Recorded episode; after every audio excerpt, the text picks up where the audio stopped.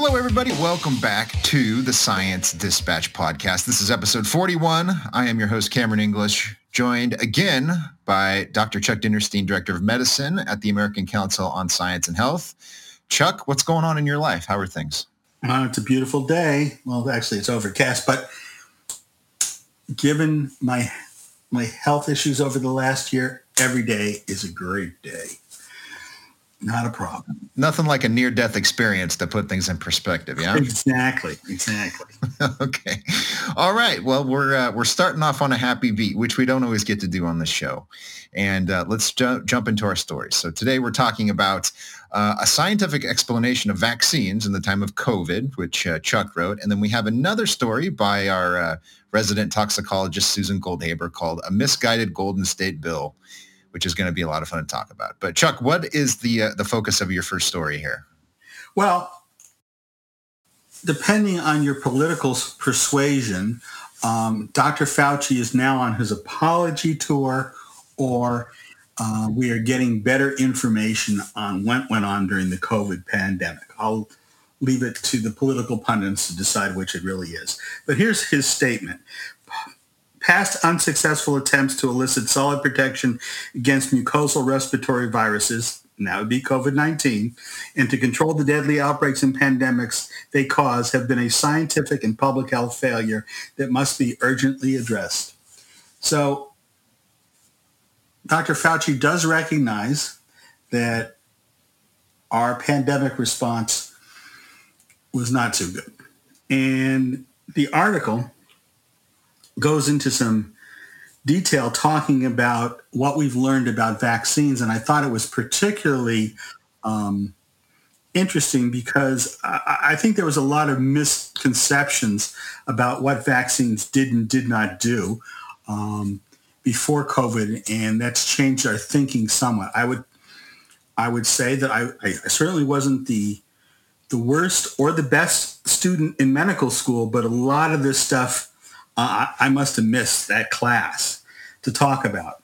But basically, I think that a lot of us, when we think about um, vaccines, especially the respiratory vaccines, we think about measles, mumps, and rubella, the MMR. And those are vaccinations which are one and done. You get the vaccination, and not only uh, you are protected from having those diseases. You don't get them a little bit. You just don't get them at all.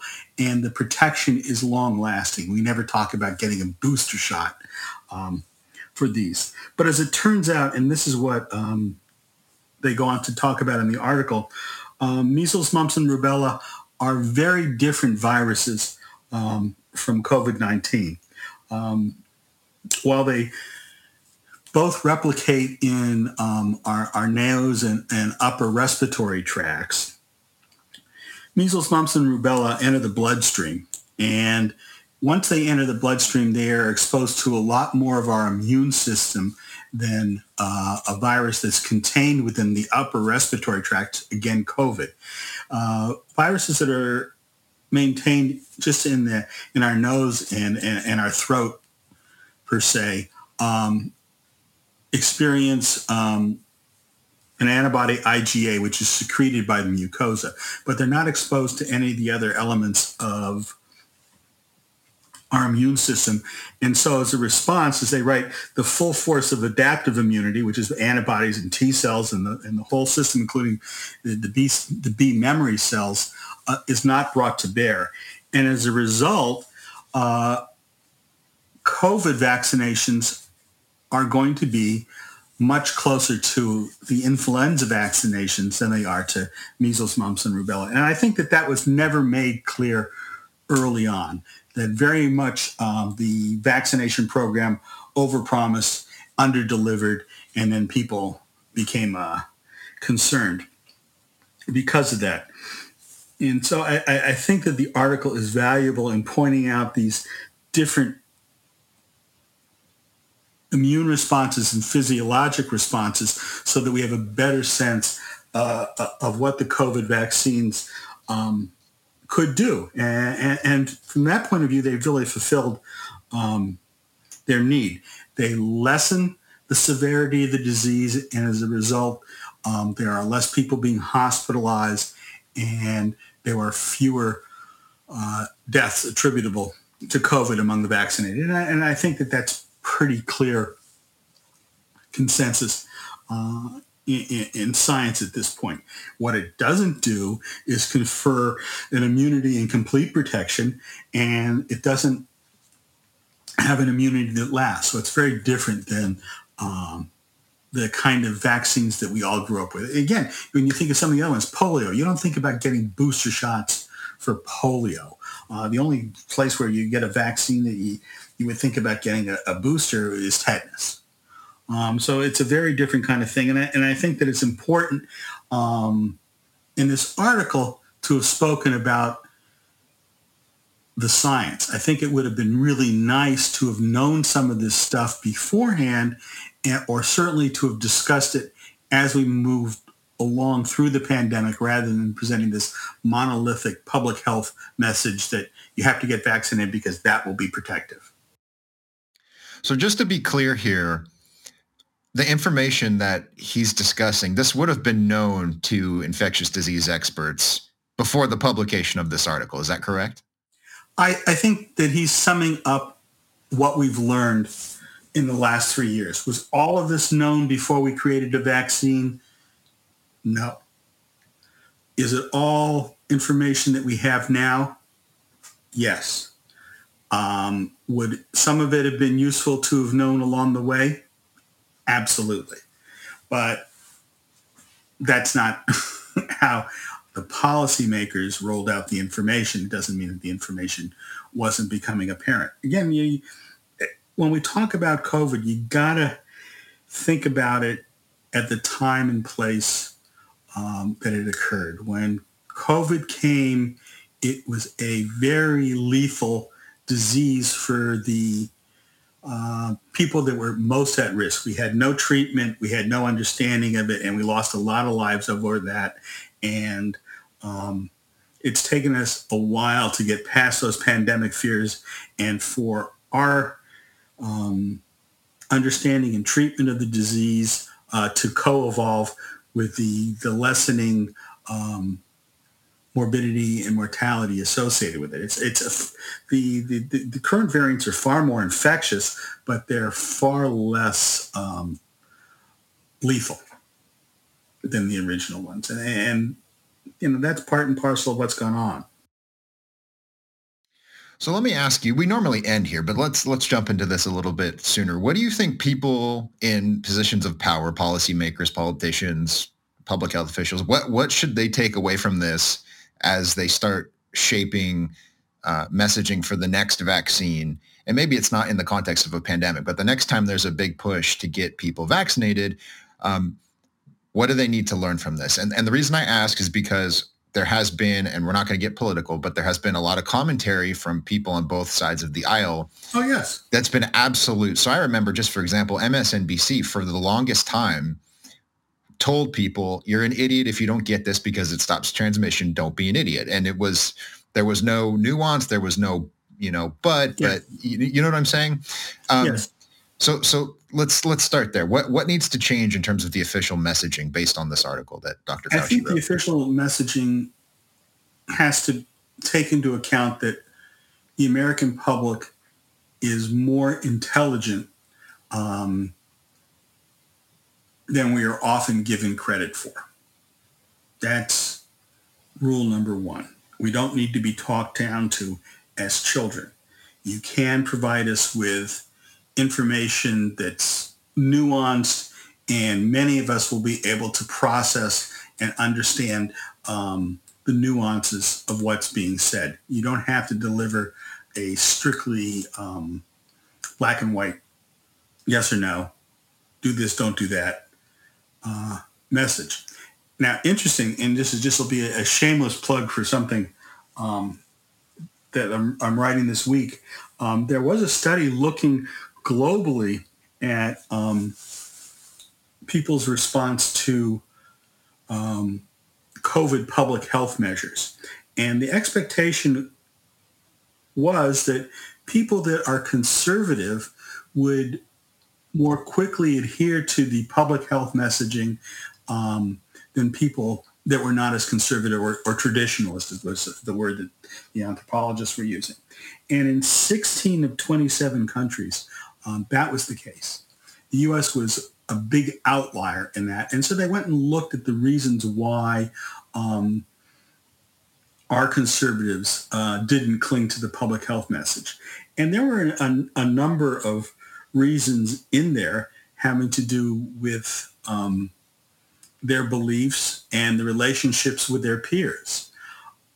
But misinformation and ignorance were not the variables that were of any importance here. People made the decisions not because they were stupid, not because they were misinformed, but because their balance of the risks and the benefits were such that they chose either to wear masks all the time and to social distance or not. And, and, and I think that that's an important um, message for us all um, to have uh, looking back at this. Um, we took different positions about this, but we didn't take those positions out of some individual um, political decision. When you aggregate everybody together, it very well may be that we, we fell into various political camps. But the individual decisions were specific trade-offs that these that each individual made about what their risks and what their benefits were. And I, and I think that that's an important um, idea to get. One of the things I said at, at the end, just because I wanted to address the politics just for a moment, was that the the the, the right side is seeing the, this article as part of the apology tour. And see, he flip-flopped, and now the truth is finally coming out. Um, but on the other side of the aisle, we should have a little more uh, hubris for the lack of information that we that we have. There are so many things that we don't know that we don't know. Um, that to, to jump to the position of these people decided because they were stupid or ignorant or misinformed um, is going too far from my point of view. Very important points you just made there. Let me read the end of your article because I think it, it helpfully sums up everything that came before it. So you're talking about the article that, that Fauci wrote. You say the article has a chameleon-like quality for those on the political right, this may be, as social media has suggested, suggested Fauci coming clean, admitting that the COVID-19 vaccines do not work. For those on the political left, it may be a moment of hubris, recognizing how little we actually know.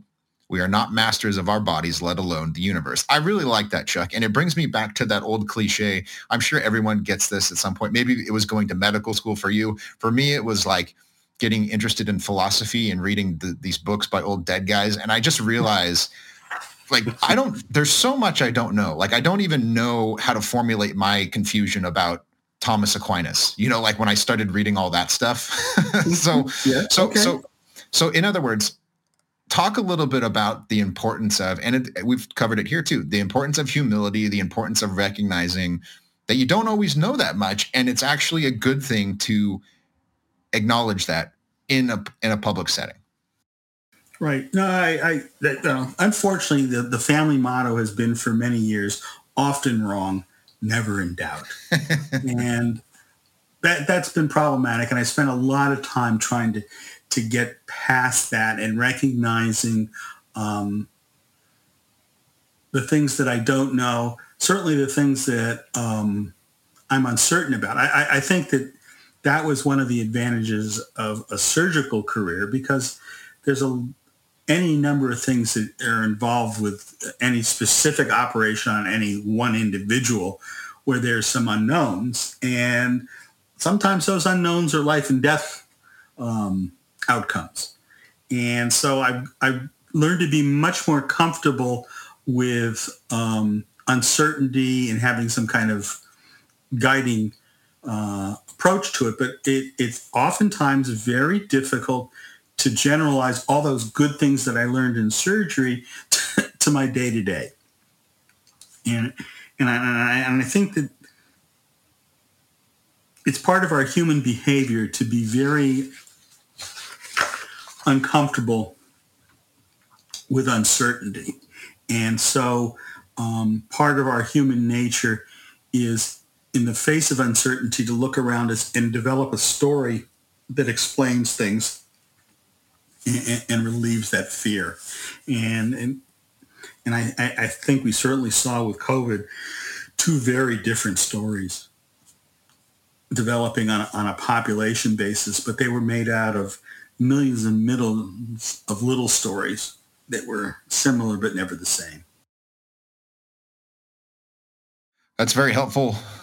Good, good insight. It really is. I mean, it, it's it's the kind of thing people need to hear. The, I want to return to one point you made earlier because it's it's also very important, and it's the the fact that the public isn't stupid, and yeah. even if they get things incorrect sometimes, they have a baseline understanding that allows them to assess their own risk, and if they do make an error, they can correct it. And I remember, I don't, it might have been January 2021. I'm not sure on the date, but there was a study published where this team of researchers went and surveyed in various countries how people reacted to the public health advice that they received or the infection control measures that were promulgated in their country. And what they found was people, as you said, adjusted their behavior based on their own risk. So the older folks who had uh, who had um, other risks that that put them in jeopardy for suffering severe COVID, they were more conservative in the measures they took staying home and you know being more judicious about going to stores and so forth.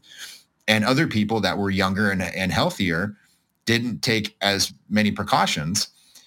And I, I, don't remember what their conclusion was but mine is i think that's okay. It's okay for people to make those kind of assessments. Um, yes. But but anyways the, the key point is you can give people this information and even if they they get it wrong they're not stupid like they're smart enough to go oh i i must have misconstrued this. Let me go back. You just have to treat them like they're adults capable of making decisions.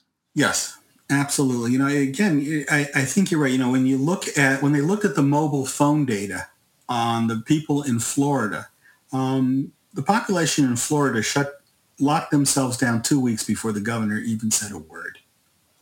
The people that were concerned took action long before um, the public health mandates were there and the people that were not concerned didn't didn't take them at all or didn't take them until later on when there there was some reason oftentimes something unfortunate somebody in the family got ill or so on uh, that made them think about it twice but you know I, I think we we we lose a valuable resource when we underestimate the ability of the American public to understand um,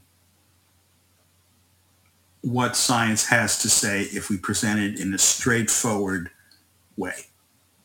And a lot of these things um, we might have been able to say um, months ago.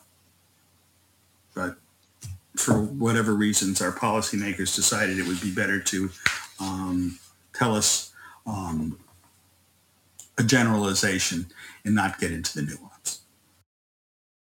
I, I hope they learn from this, Chuck. I'm I'm skeptical that the people in charge will learn. I saw recently, I, I don't know which, it was a major like health publication for the for the public, and they were talking to these researchers who were saying, uh, "Here's what we need to do to get people on board with the next vaccine." And their conclusion after all this research that that's been done was, "Well, we need to take account of people's interests. So if they like Star Wars, we need to theme the vaccine messaging based on Star Wars."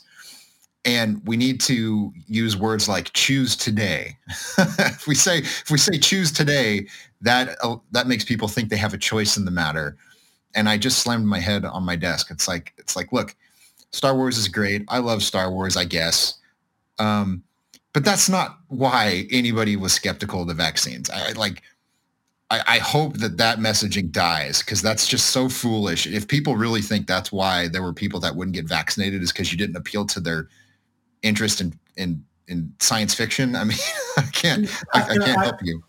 I, I, I hear you. I hear the broad outlines of that, but I would tell you um, that when you're doing sales, and from my point of view, all of surgery is sales. Nobody comes in saying, "Please operate on me," and those that do, you don't operate on because it's only going to be bad.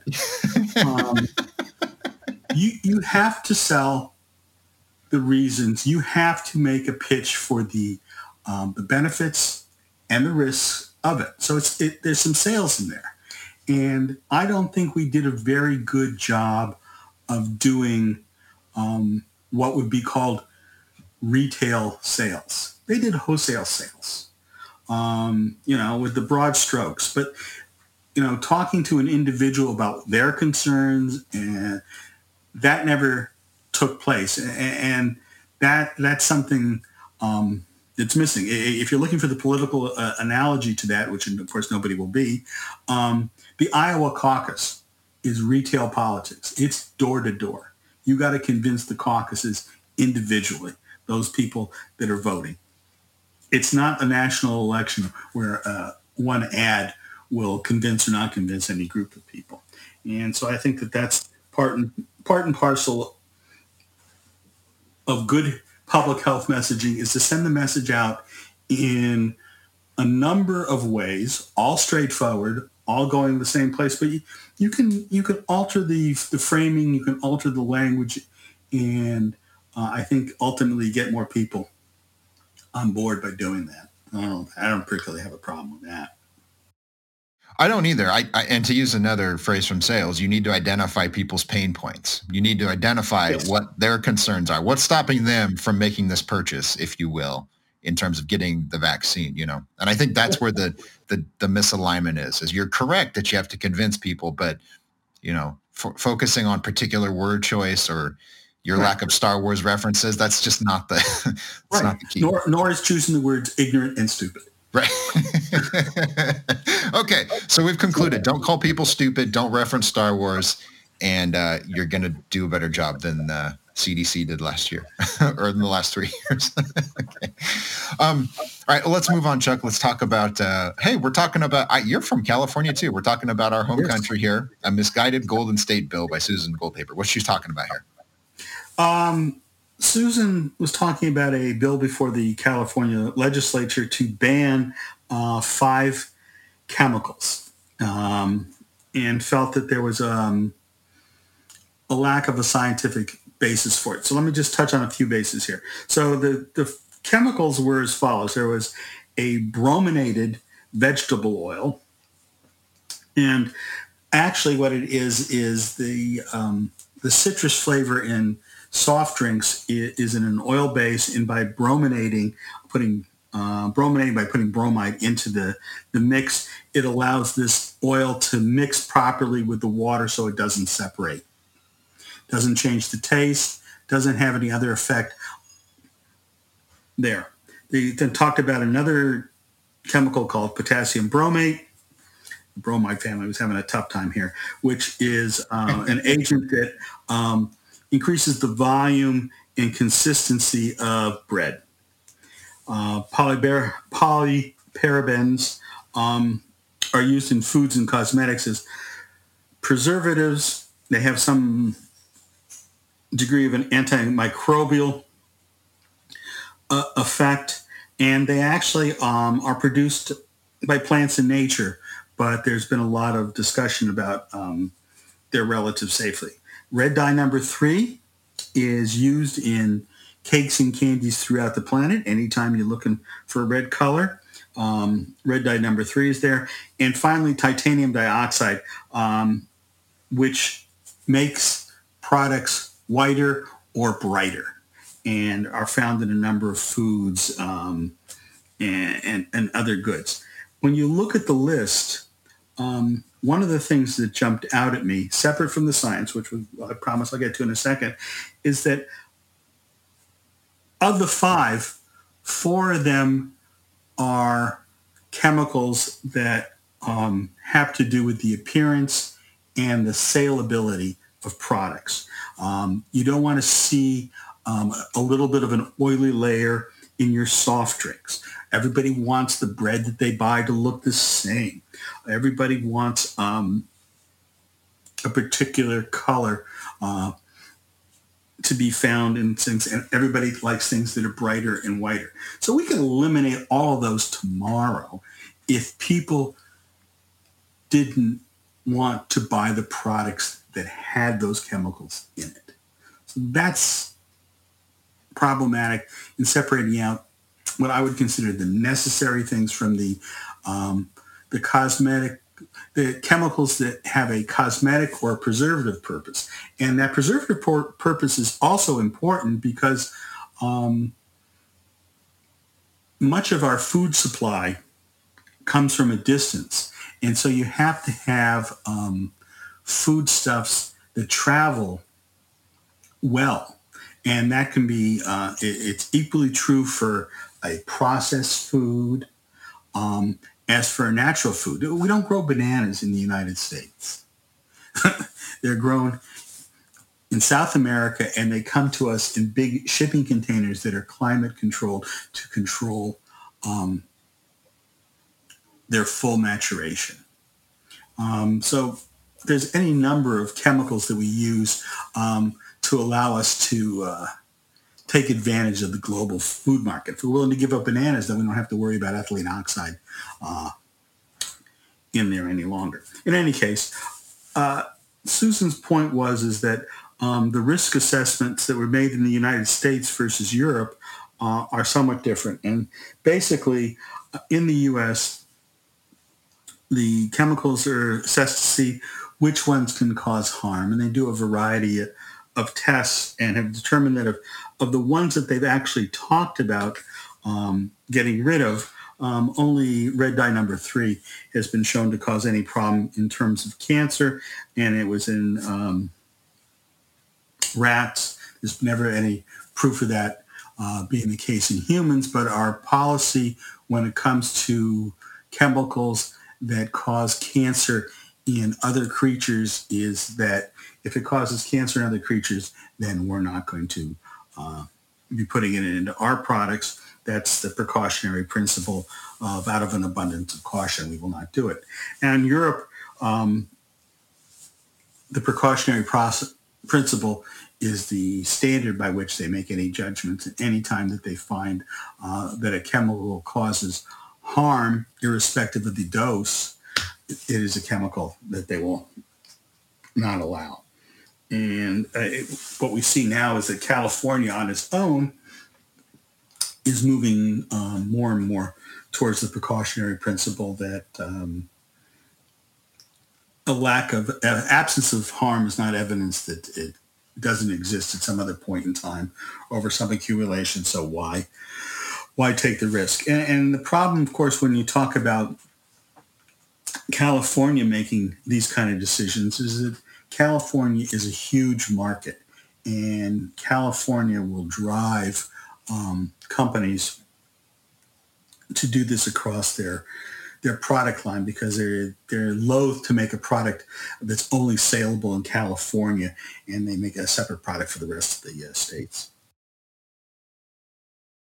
So I want to get to a couple of things here, Chuck. The first is that just some background on the precautionary principle. When it emerged in Europe, it made sense because coming out of World War II, the entire continent was obliterated, quite literally, right? By by bombs and war. Half the male population was killed in war. So coming out of that context, I could see why people would say, look, we need to pump the brakes on this science stuff because it's very capable of killing lots of people for, for very bad reasons.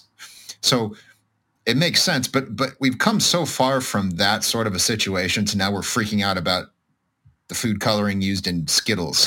it's just like we've just gone way overboard. And here's the here's the quote. This is um, in Susan's article. This is California Assemblyman Jesse Gabriel.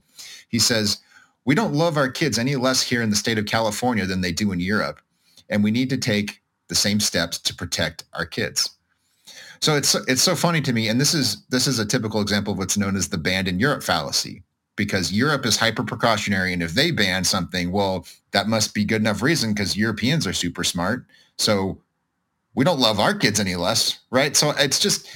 I, I don't even know what my question here is. I guess maybe talk a little bit about the continuum of risk and how badly we analyze okay. that these days. Well, let me let me first say that scoundrels always hide behind the children. Mm-hmm the children in capital. We do everything for the children. But in reality, if you look at our policies, we don't like children a whole lot. Um, you know, the example, the example I always use is talking about, you know, there is a um, there's a hierarchy within medicine, you know, and, you know, cardiac surgeons and neurosurgeons tend to be at the top. You don't see a lot of programs on television about um, internal medicine people. You don't see a lot of programs about um, pediatricians on TV. You know, so the, the, the, neurosurgeons, cardiac surgeons, they, they absorb a lot of that uh, elegance. And, and the pay scale reflects that. Um, while all doctors do fine, pediatricians are at the bottom of the pile. So if we really thought that it was important to worry about the children, you would think that we would pay the doctors who are taking care of the children a little bit better, but we don't. And, and, I, and I, so I always, it always raises concern when when a public figure talks to me about protecting the children. In any case, uh, I think that, um, and this might be a, a, whole separate time to have a, a, different bit of a podcast. Is the precautionary principle came from uh, the experience of World War II, specifically um, the atomic bomb, and the radiation studies that follow that, looking at cancer, um, for a number of reasons, they went with the um, no threshold model, meaning there was no degree of radiation that was considered safe. And therefore, uh, that became the standard um, for looking at radiation hazards, but that was then more generally applied to biologic systems. And biologic systems uh, respond differently um, than radiologic systems. Biologic systems have um, kind of a Goldilocks point when there's uh, not too little, not too much, just the right amount. And that's really the basis for why um, you have these very different views of what's uh, a safe amount of any particular chemical precautionary principle believes that there is no safe level for these chemicals once you show that any kind of harm at all, and they, they need to be banished. Uh, and, and, that's the end of the conversation. Um, people that have spent more time working with biologic systems uh, recognize that there are acceptable levels. There is a threshold at which once you've exceeded that threshold, um, the chemical may be deleterious. Um, but the, below that level, it's not. And, and, you can look across every time you, you have blood work done and, and you get your blood values back, you'll see a range. And that range is that Goldilocks range. Too low a level is bad. Too high a level is bad. But we don't apply that same thinking um, when we talk about um, legislation. And part of that is, because um, the legislators don't want to leave a lot of gray, ambiguous areas. So we're back to talking about ambiguity again uh, and uncertainty. They don't like to leave that. And so they like to put numbers um, and thresholds on things and, and, to make us believe that, that those numbers have any specific uh, magic meaning, but they really don't. Let me give just one specific example uh, from Susan's story. So she mentions titanium dioxide, which is uh, a whitener, I believe. It's added to yes. mozzarella cheese. It's added to oh, yeah. um, toothpaste, right? To give yes. give products that that we think should look white their white color. Exactly. And uh, I, I, wrote an article about this, and Chuck helped me with uh, some of the heavy lifting on the on the statistics side. But the the European Food Safety Authority did a study of this particular chemical back in 2019, or they did a review, excuse me, and they pointed out that rats that were fed 2,250 milligrams per kilogram of body weight, and that's just a, an enormous dose, just to set that up they did not experience any adverse effects. And then you pointed out after crunching the numbers that you'd have to eat 68 bags of Skittles daily to reach that 2,250 milligram threshold that the EFSA established in their review. So in other words, these chemicals are, are in lots of products. There's no, no denying that. But your exposure to them, as we always come back to, is so low that your stomach would explode from eating too much of the candy or you you you know you'd go into diabetic shock from all the sugar long before this additive would do anything to harm you yes and and and now and then the argument then continues to morph. So once you point that out to people, they say, well, okay, that could be true, but there could be a cumulative effect. If you ate all of those Skittles over a month, maybe then it would be bad for you. So there's any, any number of ways that the um, that the supporters of one belief or another will will alter the narrative and alter the framework so that their position remains uh, credible. You know, I, I've learned from being a physician and interacting with lots of people over lots of, in, in my instance, cardiovascular physiology, that there is a range of things. I, I, I there, there are certain things that um, will kill us, and I, and I, and I think um, Susan addressed that. She talked about, um, or she's talking on, on, other occasions about cyanide, which we know is bad. There is no amount of cyanide that uh, I'm willing to ingest. It's it's a very strong poison. But I, I think in the case of the PFAs, um, they've defined a concentration of PFAs 50,000 times less than cyanide that they consider del- deleterious. This is craziness you know. And I'm a big, you know, we've talked on other occasions. I'm a big fan of the of the dirt hypothesis. You got to expose yourself to, to a lot of things if you, if you want to survive on the planet. yeah, it, it's interesting you mentioned the, the argument morphing. The other one I hear is that well there's cumulative exposures from so many chemicals you know so maybe a little bit of uh, titanium dioxide doesn't do anything but when you're exposed to that plus red dye number three plus uh, pfas plus uh, you know yeah you know so it's like it's there's always a moving goalpost. There's always a boogeyman that you can't quite see under the bed but you know trust us he's there. We just know he's there. And yes. it, it sort of upends all the basic principles of toxicology because it's like you don't do a study and look at eight chemicals because then you can't identify which one is having the effect or if it's two of them. You have to study them in isolation. And then maybe after you do that kind of research you can look at population level data and see if there's something to this cumulative thing but they just change the argument in order to keep the hypothesis hypothesis alive or to keep the fundraiser going if you're environmental working group. It just never ends.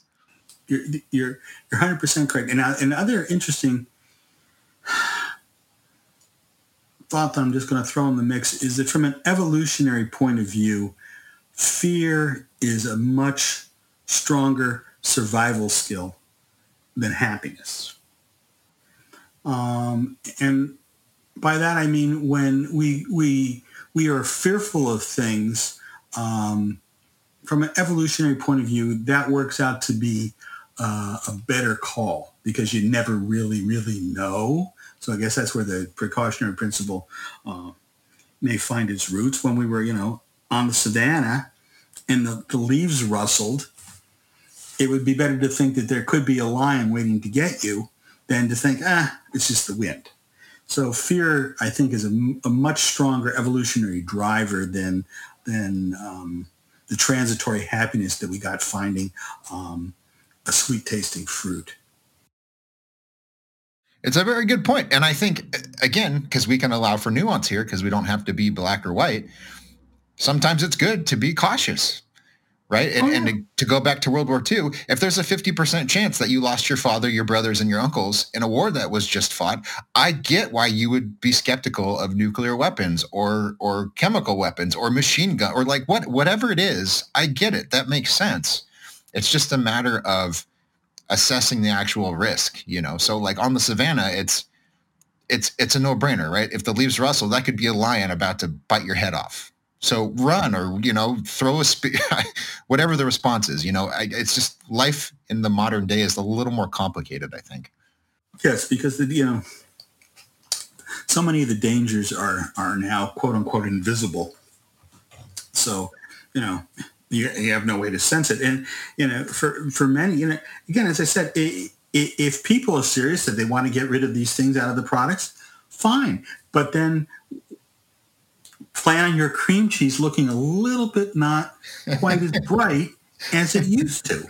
You know, we, we have a huge problem in the country with people throwing away fruit because it, it, there's a brown spot on it. I mean, 30% of our, our food costs disappear into, into waste because the, you know, the banana feels a little squishy or the tomato has a dent in it and gone. Um, so we, we like to have our, our, um, our foodstuffs and our products look a certain way.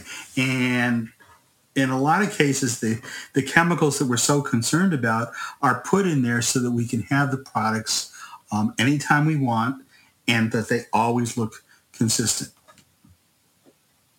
These are, these are choices that we made. Yeah, that's right. We we want everything exactly as we expect it, but we also don't want any risk or any fear or even the possibility that something might hypothetically go wrong. Right? We want uh, exactly. we want we want to live in heaven. Is basically what we what we, we want heaven on earth, baby. Heaven on yeah. earth. There you go. All right. Well, a couple more articles uh, down. I hope you guys got a little bit out of those. It's helpful stuff. Like these kind of stories as I said last week, this is the kind of stuff that ACSH exists for, is to give people the context for this. So thank you as always for listening. If you want to get the stories we talk about, go to acsh.org, click the subscribe tab, punch in your email. We're going to send you the stories we publish. The ones you read are the ones we talk about. And with that, we'll see you next week for episode 42. Have a lovely week.